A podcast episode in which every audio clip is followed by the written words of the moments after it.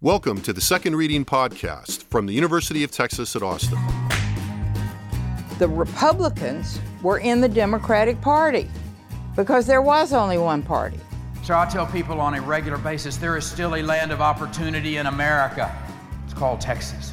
The problem is these departures from the Constitution, they have become the norm. At what point must a female senator raise her hand or her voice to be recognized over the male colleagues in the room?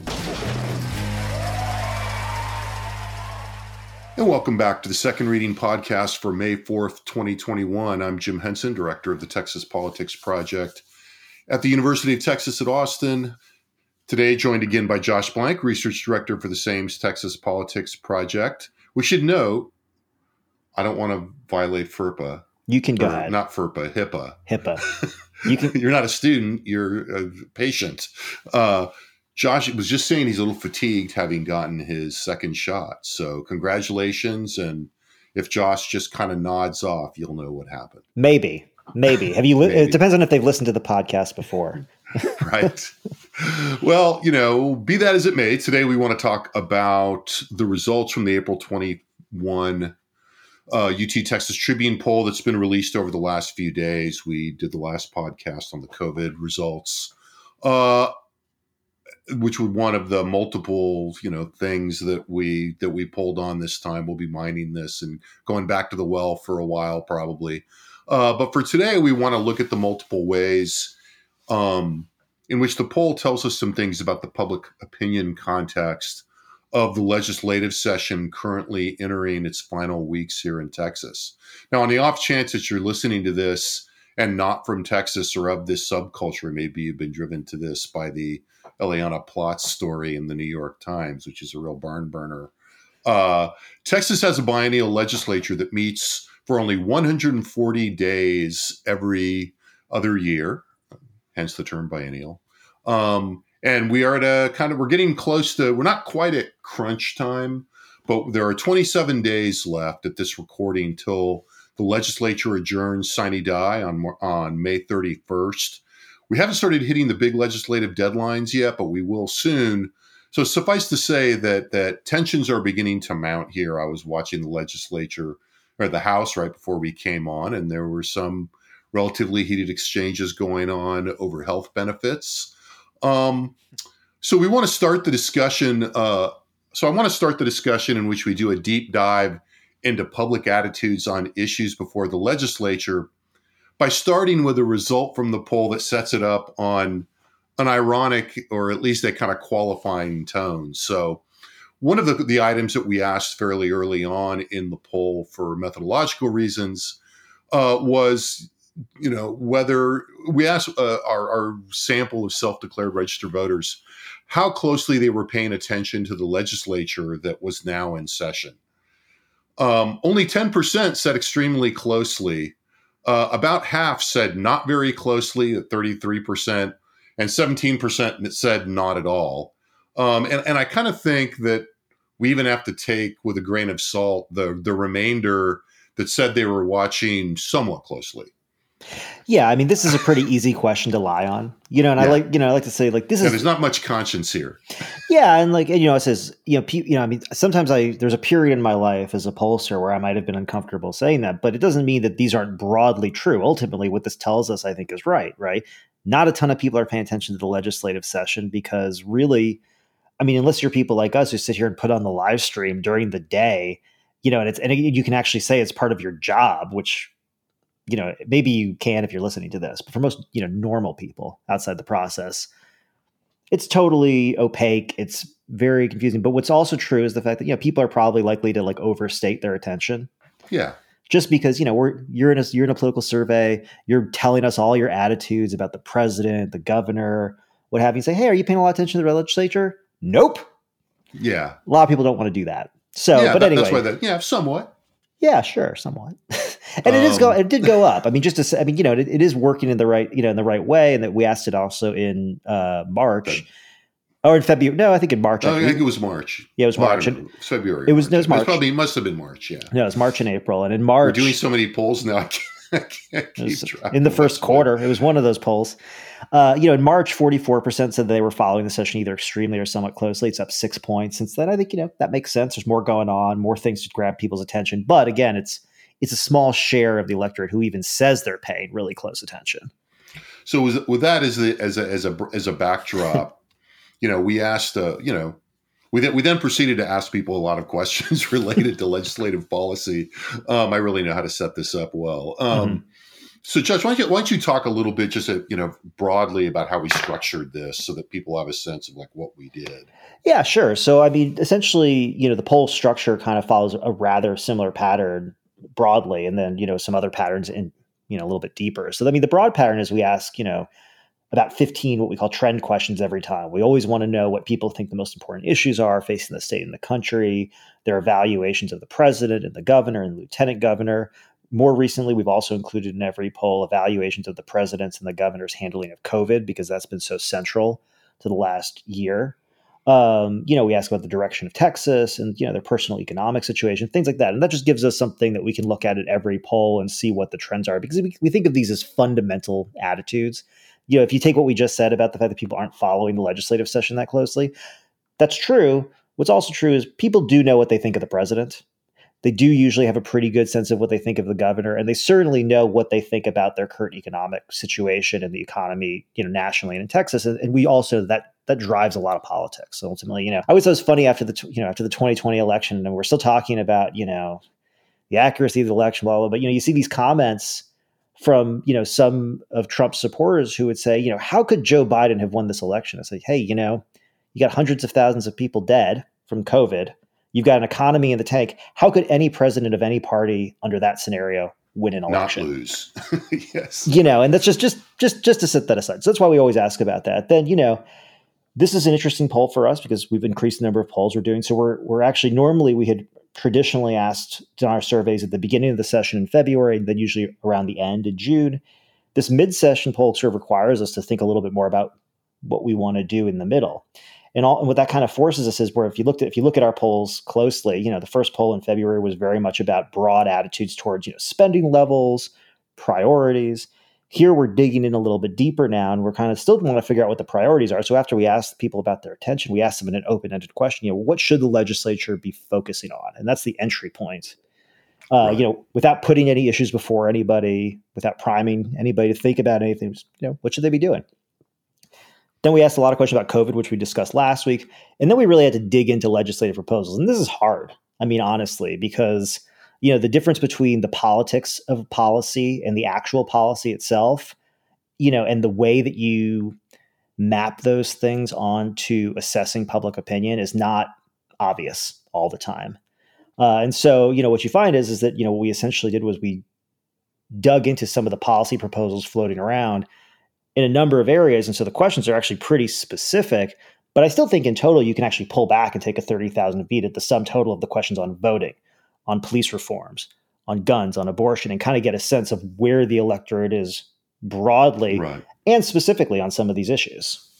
Yeah. So, I mean, uh, you know, so basically we gave people, you know, sets of batteries of loosely related questions that were pegged to specific elements and, and policies that were floating around in the legislature. A lot of them we you know, sort of handicapped from legislation that was out there or, you know, you know, debates that we know are going on. Um, and then with some more, you know, specific standalone items that didn't work well set in those in those more brief, more schematic policy idea batteries. And so we come away uh, come away with, you know, we like to think it's a fairly nuanced, you know, set of responses um, that you know have worked out i think so far more or less in terms of you know a lot of a lot of the ideas that are being floating around. Inevitably you feel like you miss some things etc and you know maybe we'll maybe at the end we'll go what was on your wish list? But i mean but but, but that kind of you know gives you gives people a sense of what we're looking at. And again all of these results are at our website at uh, texaspolitics.utexas.edu when you go there there's a latest poll uh, section that will have graphics of all this. We also have a polling archive in which we'll have an entry for this April poll, like we do for all of our other polls. in which you can get a comprehensive tab file, also uh, access hundreds of graphics for, you know, all of these items or you know the vast majority of the items and by particular subgroup and can even access the data uh, and the data files and code books. You, so where do you want to start? I just want to follow up on one thing you said there just to be specific about something. You know you said you know the ideas that are floating around out there. And in fact actually that's not exactly what we do right? I mean it's one of the things that we actually do is we actually go and read the legislation that's moving through committees or yeah, i think i said that we look at the bills. Yeah. no you didn't. You said the ideas are floating around there. And i want to make clear we don't pull every every idea that's floating around out there. In fact, we specifically look at the bills to try to see what's hard is to figure out what bills matter, what's going to advance and what's going to die. I mean, ultimately, you said, you know, what did we not ask? But, you know, we didn't ask about like what people think about transgender kids playing sports, a bill that just actually got voted down in the Public Education Committee as of today, as I believe. So, I mean, you know, this is this is what we do. So, what do we what do we what do we find? Let's let's get going. Yeah. Here. What do you what interested you? Well, I think we should start with just the open ended what the legislature should be doing. We asked this question back in February, and at that point in time, um, you know, uh, COVID was still high on the list. You know, it's driven primarily by Democrats. You know, Republicans were starting to to come back around to immigration and border security. When I say come back around, all I all I mean to say is that immigration and border security is always a big, big issue in Texas, always a big issue for Republicans. During the Trump presidency, because of you know let's just say trust in the executive branch probably and the seriousness with which they're taking the issue it sort of receded a little bit. And in terms of its importance since the biden administration is taking back over and since all the attention that's been paid to the influx of unaccompanied children on the border you know the issue is really ramped back up in 2021 so you know again open-ended question what should the legislature address? Top issue immigration or border security 36% of texans 61% of Republicans. And what I think was so interesting about this idea, we were talking about this earlier, was 61%, first of all, on an open-ended question is kind of amazing. I mean, it shows, you know, just a homogeneity of attitudes. Just it's just apparent. We didn't ask, we didn't give them a choice. This is just what people said. When we ask, you know, when we look among the Democratic attitudes, it takes five different issues to get to 61%, and it's the five top Democratic issues. And, you know, essentially it kind of speaks to the differences in the party coalitions in some ways. You know, if you're a Republican, then you're doing your business on uh, you know, immigration and border security, you pretty much can go and kind of pick and choose what else you want to work on. For Democrats, 22% want the legislature to deal with COVID, uh, 16% the energy, energy the system and the grid, 13% gun control, 11% voting rights, 9% health care. And so the Democrats just have a, a bigger plate. Is sort of Although, you know, what's interesting about that though, you know, is I mean, as as I was I was talking, having a conversation with somebody else this morning for an interview, and you know, it was David Brown on the on the Texas Standard, but he was making the point that you know we've made you know widely observed that you know that question keyed people up for the Texas legislature, which really doesn't have a lot to do in the realm of immigration and border security. Just, just spend a ton of money, you know, fund the hell out of it and talk about it, and you know, there's not a lot of uh, of, of not a lot of action that you can really get into. You know you know making sure that that undocumented people don't get government services you know some kind of you know attention to the state side of enforcement but even those you know and so uh, it, it's an interesting posing of what we're seeing in the legislature right now which is republicans looking republican legislators looking for other things to please the base on because they can only do so much on immigration and border security. Now that's that's a hypothesis posing as an yeah, observation. I was going to say, but you know, as as we look at what we've been seeing going on in this session, you know, it's an interesting refraction of that result. Mm-hmm.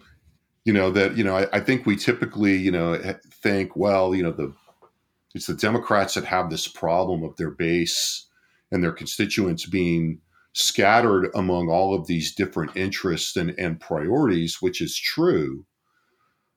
But because Republicans can only do a limited amount about the top priority that virtually, you know, that can, a, a huge share of their voters consistently have, mm. you know, that may be part of the explanation for what sets them loose on the hunt yeah. for what else they can provide in a public way to their constituents. Yeah, I think that, I think you know we were talking about the, you know we are on another podcast we were recording uh, with the Texas Tribune earlier today, and you know, and our and our collaborator Daron Shaw, Professor Daron Shaw, brought up you know the idea of issue publics, you know, which you can more right. or less just think of as issue voters, you know, the sort of people for whom you know who vote regularly, and there's an issue or or two that really motivate their voting. And I mean, I would sort of look at this. I mean, I agree. I mean, this maybe it's a, a slight you know difference here, which is you know, for the Democratic coalition, it feels to me like all of these issues are important and essentially they have to choose, you know, which one at a given time. I think, you know, gun control really jumped up in the most important problem given, you know, the mass shootings that occurred really in close proximity around when we were uh, in the poll, but it's always an issue for Democratic voters, whether it rises to the top or not. You know, whereas for right. Republican issues and you know, for Republicans in Texas, the consistency of immigration and border security, to, to my mind, actually provides more flexibility for members, not necessarily to go looking for issues, but for looking for issue publics to please. And they exist in the Republican Party around guns in particular, which we'll get to. Abortion is another one these sort of cultural issues. And then really, you know, things having to do with like business and taxes. And ultimately they can really do this almost in some ways under the radar because as long as they're maintaining border security funding, you know, you know, and just waving their fist at the federal government at the same time because we're having to spend this money, well, you know, they are doing what they're supposed to do, you know, according to a large group of people, and then they can go kind of focus on, you know, the people who get real intense around Republican primaries on some of these other issues. Well, and of course, the whole, you know, the you know we're we're talking a lot about public opinion and public constituencies here. And of course the whole mass of of organized interests that populate the legislature every other oh, year. oh them. That you know actually take up most of the time. Right. Right? And and and and frankly from the perspective of the institutional you know int- you know the institutional interest groups it's a it's it's a headache or at least something of just a tactical consideration when these huge issues that aren't really about the trade groups or the organized interests mm-hmm. or you know the the material interest pub you know segments of of the legislature and the lobby it's kind of like hey I, i'm either trying to kill this and so if they're going to spend all day on voting and i'm trying to like kill legislation that's great right. if i'm trying to pass something and they're going to spend all day on abortion uh, that's less good for me because it's kind of chop chop. I got something I'm trying to get through here. Yeah, and those things multiply, right? I mean, you know, as the session gets kind of, you know, as the session inevitably gets a bit nastier, you know, as we get near the end, and, you know, for whatever reason, you know, partisan wins and losses, just the tension of the calendar, what have you. It seems yeah. like those things multiply. You know, yesterday's yeah. nasty fight makes tomorrow that much harder. Right. And and you know, you what you get is that you know you you know it's it's the job of the leadership to manage an inevitable kind of fragmentation that starts happening. Mm-hmm. you know and and it's aggravated by the fact that one of the one of the big cleavages that inevitably emerges and we're beginning to see it now you know break into slightly more you know semi-public view is the tension between the house and the senate. So right, right so what else do we so speaking of all these issues so you know, one of the things that's gotten one of the issues that's gotten national attention has been guns. So maybe we move into guns. Uh, yeah. You know, HB 1927 uh, is the uh, unlicensed carry bill.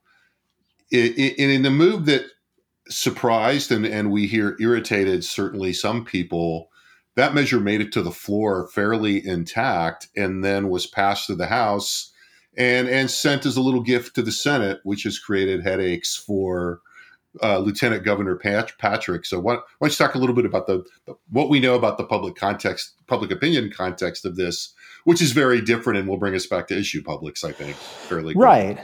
So, you know, generally, you know, on, on, a, on a more general question, only 20% of Texas voters in April wanted to make current gun control laws less strict. So 80% of Texas voters basically wanted them more strict, left alone, or just didn't have any opinion. So there, it's not like there's a clamoring to loosen up the gun laws here. And the truth is, this has kind of been the case basically since Texas passed open carry. There's a pretty big you know, uh, desire, especially among Republicans, to loosen gun laws in the state. Once they passed open carry, we saw that opinion shift, and it hasn't really moved back at any point in time. So this is, you know, the broad context. To the specific proposal, uh, you know, and how to talk about this. But I mean, ultimately, the thing to know is you know, strong majorities of Texans support universal background checks for all gun purchases, as do strong majorities of Americans. That includes 92% of Democrats and 64% of Republicans. Constitutional carry, unlicensed carry, whatever you want to call it, is opposed by 59% of Texas voters, 34% in support. There's pretty much, you know, majority or overwhelming opposition amongst every group except for uh, a slight majority of Republicans. 56% support permitless carry, 39% oppose. The most sort of remarkable result in all of this is that is the gender gap in Republican support. So while 70% of Republican men support uh, permitless carry, the plurality of Republican women, 49% oppose it, with 43% in support.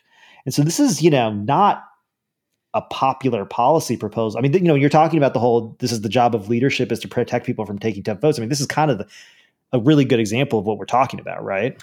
Right. And yeah, I mean, just to decompose that, I mean, again, I mean, I don't, I, I, you know, th- there's a subtle point in here, I think, that can be lost, which is that we're not saying that, you know, look, it's only like a very small handful of Republicans that want this. It's still, no. you know, a pretty popular proposal among Republicans right now. It's become associated, I think, with you know however you want to you want to frame it. The republican brand republican identity yeah for ideological foundations of, of republicans. But you know the other side of that is that there's not a consensus particularly as you say when you compare the magnitude of opposition mm-hmm. to this among democrats. I mean i think something like 90% of democrats oppose this right yeah, yeah, eighty-five percent oppose. But I mean, the other point is, you know, but you know, would you really want to stake too much on an issue that your your voters are 56-39 support oppose on? Right. I mean, this is not something you know. If you're, you know, to think about this from the the pragmatic view of a candidate or incumbent looking, you know, to run for office or to run for reelection and you're looking for an issue that you think is a good general election issue, this isn't one of them. But, but if you're looking to run in a primary, you know, it's still not the best for a primary, but you know what the, but you know what your position is going to have to be if you are going to run in a Republican primary, which is you're going to have to, you know, you're going to have to you're going to be inclined to toe the line on this. Yeah, I mean, I have like a you know you could apply this to a number of the issues that we kind of looked at in this poll but you know you're not going to you know you're not going to have a lot of success as a republican elected official going back to your primary voters and saying i went to the legislature this year and i didn't and i didn't you know make gun control laws here more strict so you guys should reelect right. me. I didn't you know i didn't loosen up you know i made sure that abortion laws didn't get any looser in texas. It's like well you know there's someone who wants to make them stricter. Right. And so and they're gonna they're there to run in the primary yeah, I think that's right. Context is everything in that because if you know, you know, all things being equal, you you could you could imagine a universe in which that would be sufficient. I can imagine. Right. It. I mean, in other words, if you look at the laws in Texas and you look at a state in which it's already pretty difficult to get an abortion, and a state in which you can open carry, you know, the barriers for licensed carry have been decreasing you know, it's you know, saying, look, you know, this, you know, I'm proud of what Texas is and I and I held the line. It's intuitively not a terrible position, but if you know that unless you know that the environment is what it is in Texas, that there are people for whom, you know, in those two issue examples are very important and it's not going to be good enough for them and they will go and they will make you look like it's not enough. Make it look like it's not enough uh, in a in a primary election in which turnout is, you know, well less than half. Yeah, it's minuscule. You know, in a in a in a very homogenous Republican district, which many of them are, and you know they will be even more so after the next redistricting round. Um, you know, you set up a dynamic that push. You know, that this is the mechanism by which, you know, the system gets you know more more ideologically sorted within the parties. Mm-hmm. Yeah. You know, I mean, I think that's one of the values of look, you know, that comes out of this. But when you're in the session of, you know, but when you're in the legislative session, uh, you know, it poses problems for, you know, managing these kinds of issues when they come up. Mm-hmm. So what, you know, another issue. Well, let's just jump through abortion then, I guess, since we just yeah, touched let's on just it. Jump let's abortion. just jump through abortion. Is that, is that what people do?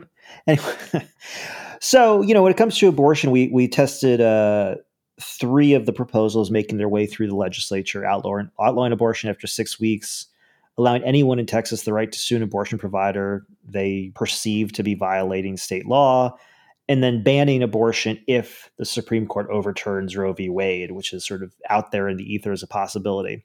You and, know, just, and has been talked about for a long time. And again, something that was seen. I mean, you know, I, I, remember people being worried this might pass about 10 years ago, but, you know, the, mm-hmm. the so called trigger bill. Right.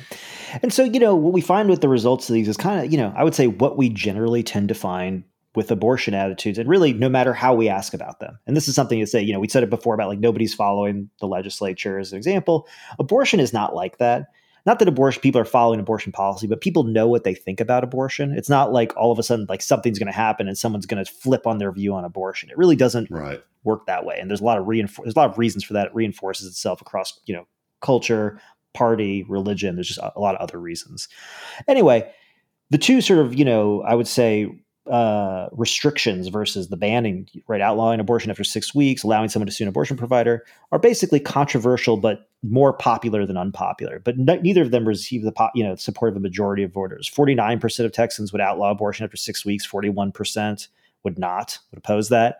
Forty four percent would allow anyone in Texas the right to sue an abortion provider, which I'll just per- put parentheses here. I think is one of the craziest policy ideas I've ever heard. Uh, 37% oppose it. Yeah, I'm wondering where Texans for lawsuit reform is on this. Yeah, I mean. Wait, I'm listening. What do I hear? Oh, wait, you know what I hear? That, those are crickets, Josh. Oh, okay. those are those are crickets in the TLR building over the over this abortion bill. Yeah. Well, anyway, whatever whatever the whatever legal standing means, I don't know. Anyway, uh, but apparently neither do the lawyers in the legislature. So, and then the last one, you know, so those are again broadly acceptable to voters. Obviously, much more Republicans than Democrats. 74% of Republicans support the six week ban, 66% support allowing anyone to uh, sue an abortion provider. But when it comes to the trigger bill, a majority of voters, 54%, oppose it. Again, this is pretty common. You know, when we ask, you know, the quote unquote standard abortion question that you find in academic literature, just kind of get one question on abortion. The, the position of banning abortion completely in all circumstances is really only selected by about 12 to 16% of Texas voters. It might, you know, and among Republicans, it's usually about 18, 20%. So one in five, give or take, Texas Republicans are usually in support of completely banning the procedure. And this is, you know, it's, it's like a lot of things where, you know, you start talking about little tweaks around the edges, potential restrictions, another hurdle or thing, you know, to jump to jump over. A lot of people say that's okay. I think we should say comparatively what, what can be marketed as comparatively small tweaks they are not they are not they are not experienced as tweaks by all. all no, uh, you're absolutely right. You're right. I should be more careful. But what can be described as, you know, what, I mean, what I like to say is, yeah, what what people who what want, can be framed as, let's just call it what it is. I mean. Well, I, no, I was going to say. I mean, the framing that I think is most often used that I hate is the one of, well, this is common sense, which where common sense yeah. means, you know, whatever I think you should do is common sense. But generally, if a lot of people can see something as common sense, like for example, a good example of this would be like, uh, parental notification requirements for minors. There's going to be a lot right. of Democrats who are going to say, yeah, I think, you know, a minor who wants to get an abortion, you probably should get the parents involved. Right? Things like that generally are, are not, if not overwhelmingly popular, are more popular than not. Limiting, you know, removing access as opposed to limiting access or making it more difficult is another question entirely. And so, even though a majority of Republicans support this, it's 58% versus 29% who oppose it. Actually, look kind of a lot like permitless carry in some ways. Uh, almost, you know, a little right. bit a little bit more opposition to permitless carry actually. Uh, but you know, large majorities of other groups opposing this, and you know, again, I think this is kind of common. So the question becomes, is it worth it? right?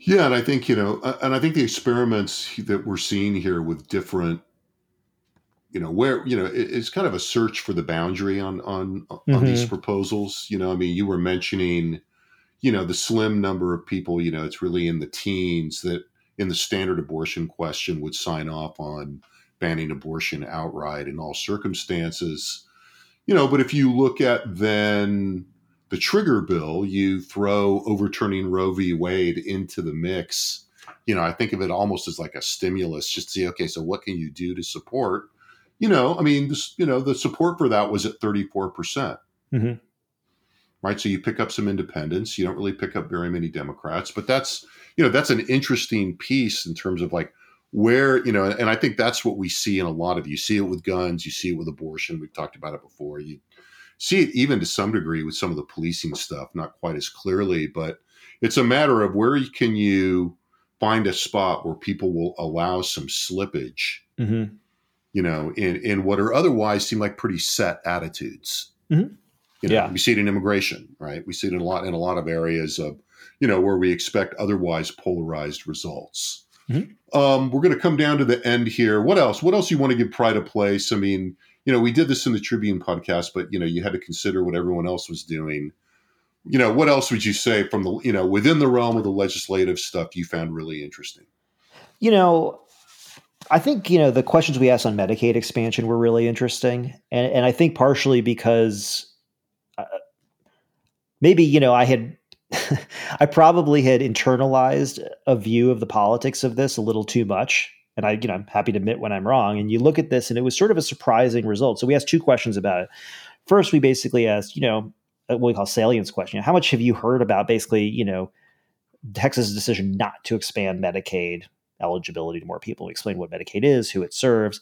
And this is kind of, and what we found was kind of similar to the legislature. Only 10% of people said that they've heard a lot about this. And this is despite the fact that, you know, we've had a decades long plus discussion over Texas's large uninsured population, nation leading uninsured population, about Texas's decision not to expand uh, Medicaid under the Affordable Care Act, despite, again, this, you know, large, low socioeconomic status, low insured, uninsured population in the state and you know and i remember i mean i started here working with you about 10 years ago and you know the rick perry years it was very common to sort of hear medicaid talked about as you know a failed program an unfunded mandate something would bankrupt the state if they if we let it et cetera et cetera. Um, and so you'd think you know that the idea of even talking about medicaid was impossible. And yet when we asked then on the follow-up would you support expanding eligibility for Medicaid? A majority of Texans, 55%, would support it, 26% oppose it. The remaining about 20% don't know or don't have an opinion on it. But what was most surprising to me was that, you know, while 41% of Republicans oppose Medicaid expansion of plurality, 32% were supportive of it, which I think kind of goes against this notion, you know, in Texas in particular, that Medicaid is just – untouchable. Dead on arrival. Yeah, yeah, dead on arrival. And and I mean there are reasons why. I mean honestly, you know, there are budget reasons why I think, you know, there's more you know, there's more actual legitimate concern about Medicaid expansion in Texas than, you know, I think even proponents of it give credit for. But the idea that like this can't move because, you know, Republican opposition to it is overwhelming is kind of wrong. It looks like. Now, if a real debate started on this and both sides mobilized and started making, you know, the claims that they've made in the past about, you know, the pros and cons of this, I'm not sure that, you know, Republicans wouldn't polarize to the Republican position and Democrats likewise. But it's interesting nonetheless, you know, after a year of COVID in which, you know, these sort of the medical system in Texas has been put on full display for Texans, that there's, you know, there's support here. And I'll add to this something I said to you, which was, you know, when we ask about universal, like a universal system versus the current yeah, I was system, thinking about that. Yeah. You know, we also find slight majority support for the universal system. And so what's interesting about all that is just, I think, you know, there's certainly some something under the surface here, if not at the top, you know, it may not even be under the surface, uh, about Texans' dissatisfaction with the current options for healthcare. You know, yeah, I think that's right. And it, you know, I mean, it's it's it's it's it's it, it strikes me as something. It's another one of those things that I use, you know, a meta, you know, a questionable metaphor, but nonetheless, I'll use it anyway. But it's one of those things where, you know, it's there. How deep are the roots cognitively? I'm not sure because it seems like, you know, you can you can touch, you can you can detect that in the ways that you're talking about, right. but it's also easy, easily yanked out and. Mm-hmm or you know refactors where the metaphor breaks down but you know it's easy to kind of overwhelm that with something else. So people are thinking yeah you know i you know my god this experience of healthcare is really not very good. I have had a lot of i'm not happy with this. But then you know socialism socialism socialism obamacare obamacare obamacare. And well yeah you know i'd like it to be better but i certainly don't want socialism. Right right? And so you know, there's it's just easy. It's it's there, but I, I, get the sense it's one of those things that's easily redirected, reframed. Um, you know, I think for me is thinking about this, and then you know we can wind up pretty quickly. But I, you know, the police numbers I think were very interesting, Mm-hmm. um, given you know this is obviously so connected to other things that are going on that are important right now. Obviously, the discussion of race. We've talked about you know how if you you know think about the police, you know if you ask about the police in the context of the death of Black uh, Americans in the custody of police, you get highly polarized responses. Um, you know, obviously, sort of activated by the discussion of race in the context of policing. But I was struck by how much support there was otherwise in this poll for some of the police reforms that are on the table in the George Floyd Act, including among Republicans. You know, banning. You know, we asked about ban- banning chokeholds. You know, we asked about duty to intervene laws. And we found, you know, a lot of support, including substantial support among Republicans and conservatives.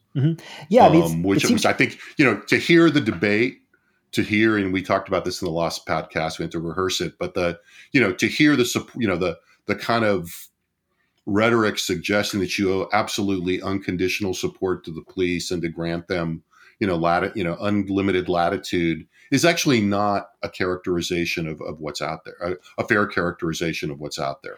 Yeah, I think the best way to link those things together, and I mean, I hadn't really thought about it until earlier, earlier today, but you know, as you said, you know, when asking about the deaths of, of Black Americans at the hands of police, 82% of Republicans say that they're isolated incidents as opposed to Right. 87% of Democrats who see, their- see them as broader problems. But what's really, you know, consistent about this, and I say this almost like I almost want to say it's nice, but I mean, I said, same public opinion, you don't, consistency is not a requirement for people's attitudes. Which Trust is a me good thing. trust me. but you know, the most popular proposal we tested was requiring an officer to intervene when another one is misusing force. Um, and I think you know if you be, you know whether you believe that you know these deaths are you know a, a sign of systematic racism or they're isolated incidents, this is something that you know everyone should be able to get behind, and they do. And I think that's Right. nice. So what it shows you is that you know there is a sense that you know at least among Republicans that you know there is a a certain pocket who definitely doesn't want to place any sort of restrictions on police officers, but it's also coming from the belief that the va- you know that basically the vast vast majority of police officers are doing well, and if you just give them a couple more rules, it'll take care of the bad ones. yeah you know and, and yeah obligate people to if you will police themselves um you know I, it, it's i think yeah it's it, it's interesting to pose that in terms of consistency Hmm. because you know it's not entirely consistent No. but it does help smooth off the rough edges of what might be um you know a, a, a lack of fit between accumulating evidence and some pre-existing beliefs about this. Can I add one more thing before we wrap up? I know Yeah. we're running long. Ah, come on, come on, go ahead. boss, Yeah, please. go ahead. Go ahead. You know the other thing this poll and it's one of the things it's not just in this poll but you can see it because of the the number of polls we conduct both this year and over time. I mean it's it's a lot. I think we've done over 40 surveys over the last 10 years of texans attitudes. But you know the other thing that was really notable in this poll and it's relative it's related to the legislative session is you know greg abbott's net approval has declined from plus 24 so it's 56 approving 32 disapproving so plus 24 at the start of the pandemic last april to minus 2 in this Yeah. poll uh, among Republicans, it's dropped from plus 82 to plus 64. And among Democrats, it's gone from minus 35 to minus 76. Similar pattern with his uh, handling of COVID. I think the COVID is really what has you know driven down. You know, Greg Abbott could regularly, I think, up until recently, rely not rely on, but count on, let's say, the support of somewhere between you know 15 and 25, 30 percent of Democrats, depending on what just happened, moment we're in, time. Not necessarily to vote for him, but certainly to approve of the job he's doing. Some of them certainly did vote for him, probably. You know, what's interesting now is that Greg Abbott is looks like as polarizing of a politician as anybody. Um, you know, you've got 83% of Democrats disapproving of the job he's doing, 88% of Republicans approving. And so that's a pretty big shift. There's been a less of a shift among the other elected officials. Patrick saw a much smaller decline from plus four to minus four, plus 60 among Republicans to plus 53 minus 55 among Democrats to minus 70. So he also saw has seen a little bit of a dip through Yeah, all he had le- he had less far to fall. well, he I mean, less. Patrick Patrick was not, you know. Uh, anyway, yeah, Yeah, I mean, I th- yes, he had less far to fall. He's less well known. He's also not the face of the party and the pandemic response in the state. yeah, And what I'm and I'm not sitting here, you know, I'm not passing judgment on Abbott's response either way. but I would think it's not surprising to see a governor who's been in, you know, the lead figure in the state's response to a massive pandemic that's claimed 50,000 lives, uh, related economic fallout from all that. You know, it's not surprising to see him taking some hits at this point after a year of this. Yeah, I think yeah. I mean, I think that's you know this is this has been an ongoing trend. I think for him. I mean, if you look at the trend lines, which you can see at our website, you can see this. You can see this happening pretty clearly in in the trend graphics that we've produced the, there. And the real shift among Democrats, I, and I, yeah, I'm pretty. I mean, again, we can never know for sure. Just to be all sciency for a second, we don't know anything for sure. But but just to be sciency, but the real, I think the real shift comes after the the opening of the state, the removal of the mask mandates, and the opening of the businesses, which were extremely polarizing decisions between Democrats and Republicans. Yeah. And then after that, you see the Democratic evaluations drop. Yeah, I mean, I think you, I think you see there's a couple of little drop offs among Democrats. I think. Um, on that note, uh, thanks for listening. Thanks to Josh for being here. Thanks to our excellent technical staff in the Liberal Arts Development Studio in the College of Liberal Arts at the University of Texas at Austin. Thanks to you for listening. Again, uh, we rolled out all the support material and lots of elaboration of these results at our website, texaspolitics.utexas.edu. Look in the poll archive, look in the latest poll section, and check out the blog. We'll have more uh, drill down into this in coming days and weeks. Thanks again for listening, and we'll talk to you next week.